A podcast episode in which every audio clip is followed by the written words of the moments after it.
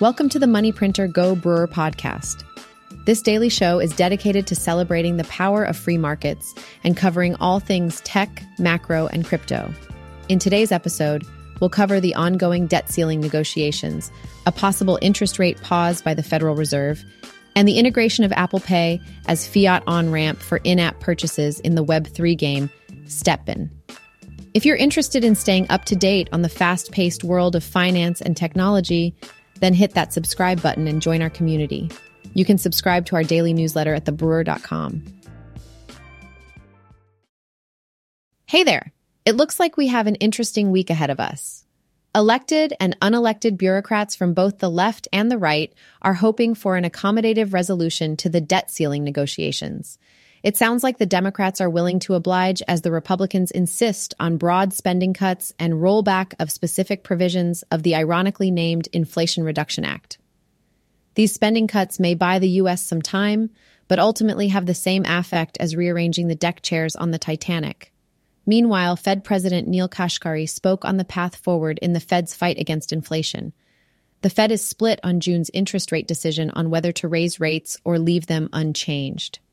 Kashkari does stress that a decision to leave rates unchanged at the next meeting would not preclude the Fed from raising rates further in the future. In our view, inflation has been tamed, and this month's data will confirm it. And finally, Apple's App Store has approved STEPN as the first Web3 application with the ability to process in app purchases for NFTs with Apple Pay. Minneapolis Fed President Neel Kashkari recently appeared on CNBC's Squawk Box to discuss the possibility of a pause in the Federal Reserve's rate hiking cycle in June.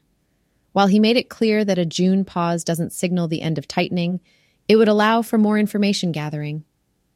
Currently, the markets are forecasting an 83% chance that the Federal Open Market Committee will not increase rates during their June meeting. Kashkari also emphasized the Fed's commitment to controlling inflation through consistent monetary policy tightening. He expressed concern over potential underestimation of persistent price pressures, indicating the need for the federal funds rate to exceed 6%.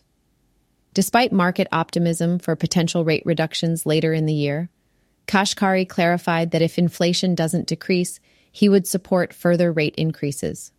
When it comes to the impact of banking stresses and macroeconomic uncertainty, Kashkari expressed uncertainty about the broader macroeconomic impact of these banking issues, considering this one of the most uncertain periods for understanding underlying inflation dynamics.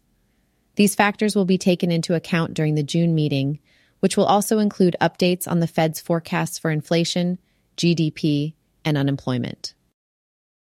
President Biden and House Speaker Kevin McCarthy are set to meet on Monday to try to revive stalled debt ceiling negotiations. The discussions are aimed at reaching a resolution that would pass the Republican dominated House and Democratic led Senate. The two leaders have around 10 days to finalize a deal to raise or suspend the debt ceiling before the U.S. Treasury runs out of funds. However, this is proving to be a challenging task due to differing party stances.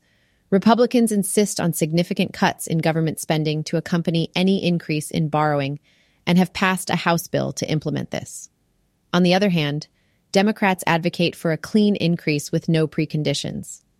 Due to disputes over the proposed measures, the negotiation deadlock continues. Democrats accuse Republicans of pursuing harsh spending cuts that could negatively impact education and healthcare research programs, while Republicans reject tax increases proposed by Democrats.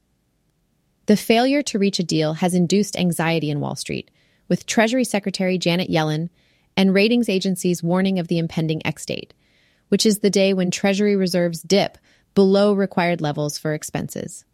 This date could be as soon as June 1st.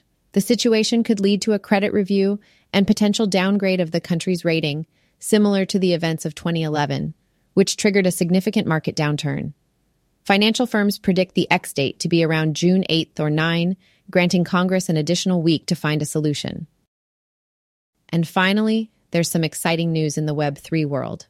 Apple is starting to open up. The popular move to earn game, STEPN, has just been approved for integration with Apple Pay. This means that STEPN users can now link their credit cards to Apple Pay, allowing for easier in app purchases of non fungible token, NFT sneakers, without the need for a crypto wallet. Why is this such a big deal? Well, for one, it can help accelerate the onboarding of the next 100 million Web3 users by incorporating a familiar fiat on ramp like Apple Pay.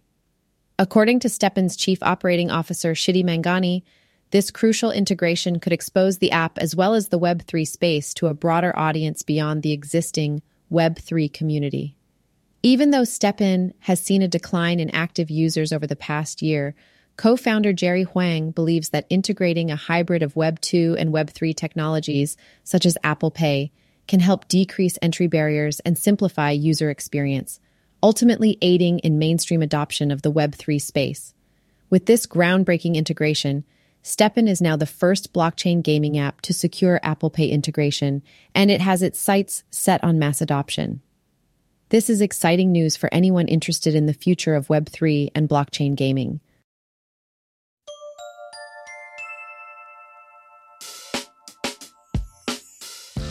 Today, we covered a range of topics, including daily discussions on free markets, tech, macro, and crypto, the ongoing debt ceiling negotiations, the Fed's potential interest rate pause, updates on debt talks between Biden and McCarthy, and the integration of Apple Pay in the Web 3 game STEPN. Thanks for listening to today's episode. I'll see you guys at the next one, and don't forget to subscribe at the BRRR.com.